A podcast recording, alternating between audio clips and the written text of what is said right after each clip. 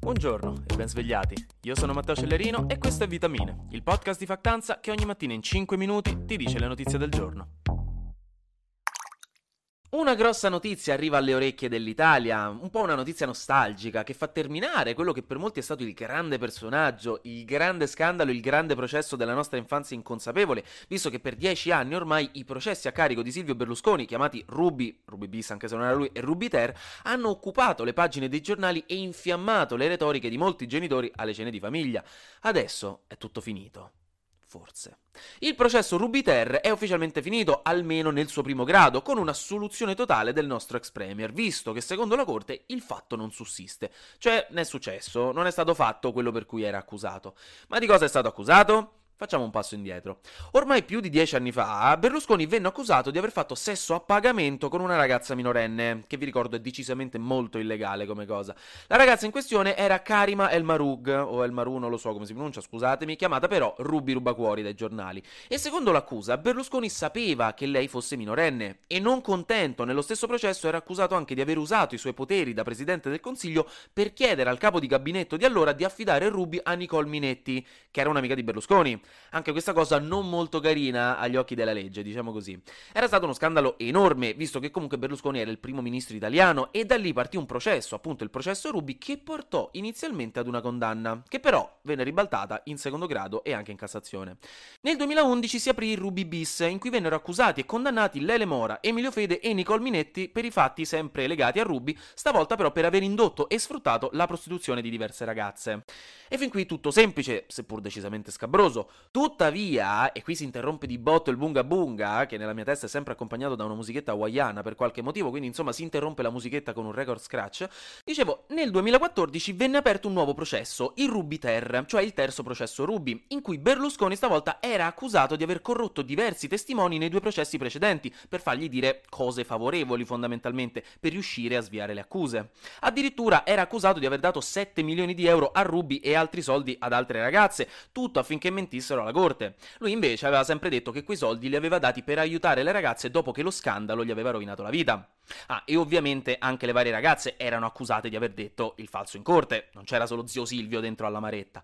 Nel 2023, infine, Berlusconi è stato assolto, come si dice in gergo, perché il fatto non sussiste, cioè non è successo quello per cui è accusato, il reato non è stato fatto, l'ananas non è stato messo sulla pizza, la Coca-Cola non è stata sgasata, la PlayStation non è stata spenta mentre stava salvando i dati, il volume della TV non è stato messo su un numero che non era un multiplo di 5.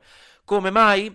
Le motivazioni ufficiali verranno date in realtà tra qualche mese, ma le prime note che provengono dalla Corte dicono che in effetti i pagamenti ci sono stati, ma il fatto è che secondo la difesa le ragazze non potevano essere considerate testimoni nei processi perché in realtà erano indagate nei processi stessi, le loro testimonianze non potevano essere ascoltate e anzi sarebbe dovuto essere presente un avvocato quando venivano interpellate. Quindi, se loro non erano testimoni, non si può accusare Berlusconi di aver corrotto le testimoni, né si può accusare loro di falsa testimonianza, perché non erano testimoni. E così finisce il primo grado del processo Rubiter. Vedremo se verrà fatto ricorso e se nel caso cambierà qualcosa. Andiamo invece su Twitter, stavolta non per sentire le opinioni più assurde, razziste e complottiste che abbiano mai raggiunto le vostre orecchie da parte di uno sconosciuto con la foto profilo di Paperino con in mano una spada da samurai, come di solito succede, ma per una cosa decisamente buffa se uno la prende alla leggera, ma un po' inquietante se si pensa alle implicazioni. Perché in America due giornalisti molto importanti e molto esperti di tech, quindi affidabili, Zoe Schiffer e Casey Newton, hanno rivelato in un articolo su Platformer che Elon Musk avrebbe iniziato a rosicare male per il fatto che i suoi tweet non andavano più virali come una volta addirittura licenziando uno degli ultimi ingegneri più importanti di Twitter rimasti perché aveva osato suggerire che forse era perché l'interesse nei suoi confronti stesse scemando e quindi dopo aver rosicato male avrebbe chiesto ai suoi dipendenti di trovare una soluzione drastica alla cosa e la soluzione drastica sarebbe stata quella di cambiare l'algoritmo di Twitter per boostare artificialmente i suoi e solo i suoi tweet per farli vedere a più gente possibile. Tutto era partito dal fatto tra l'altro che un suo tweet fatto durante il Super Bowl aveva fatto molte meno views, 9 milioni, povero cucciolo di quelle di Joe Biden, che ne aveva fatte più di 20 milioni, sai come il presidente degli Stati Uniti. E visto che evidentemente Musk ha sviluppato la stessa drammatica sete di attenzione di un bambino al parco che non conoscete, perché non è il vostro, ma che ci tiene veramente tanto che voi vediate che sa fare le capriole, questo non era accettabile per lui. Quindi, essendo letteralmente il proprietario di Twitter, ha deciso di renderlo un problema di tutti. E quindi molti si sono sorpresi nei giorni scorsi dal vedere i suoi tweet nella loro timeline, anche se non volessero o non lo seguissero. E quindi niente, Elon Musk è diventato come un TikToker che ha compiuto 20 anni, quindi praticamente un pensionato, e vede ormai la sua carriera di attenzione e engagement in declino, completamente morta e non riesce a darsene ragione, cercando di aggrapparsi con le ultime forze alla flebo di like e visualizzazioni che gli danno abbastanza da tenerlo in vita, ma non abbastanza da permettergli di avere un corpo tutto suo. Qui per citare Voldemort in Harry Potter e la pirata filosofale. E niente, la cosa mi fa davvero ridere, ed è anche chiaramente un po' inquietante, specialmente se consideriamo che Musk voleva comprare Twitter per renderla una piattaforma basata no, sulla libertà di parola, e invece, eccoci qua. E finiamo, come al solito, con le...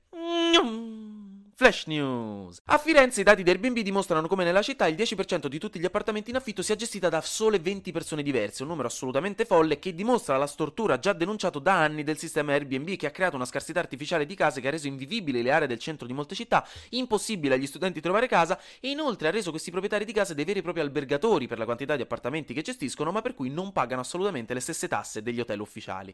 Poi, ieri la Camera ha approvato con 187 voti a favore il decreto ONG proposto dal ministro dell'Interno Piantedosi Sarkozy, che vuole mettere regole più stringenti sul modo in cui operano le ONG che soccorrono i migranti nel mare. Infine, domani ci sarà un po' in tutta Italia un grosso sciopero dei mezzi dalle 8.30 alle 17 e dalle 20 a fine servizio in molte città come Roma, Milano, Torino, Napoli, ma anche Umbria, Emilia Romagna e Puglia, che lo so che sono regioni, non sono città, ma andiamo. Quindi niente, in bocca al lupo. Anche oggi grazie per aver ascoltato Vitamine. Noi ci sentiamo domani perché sarà successo di sicuro qualcosa di nuovo e io avrò ancora qualcos'altro da dirvi. Buona giornata e buon giovedì, dai che è quasi arrivato il venerdì.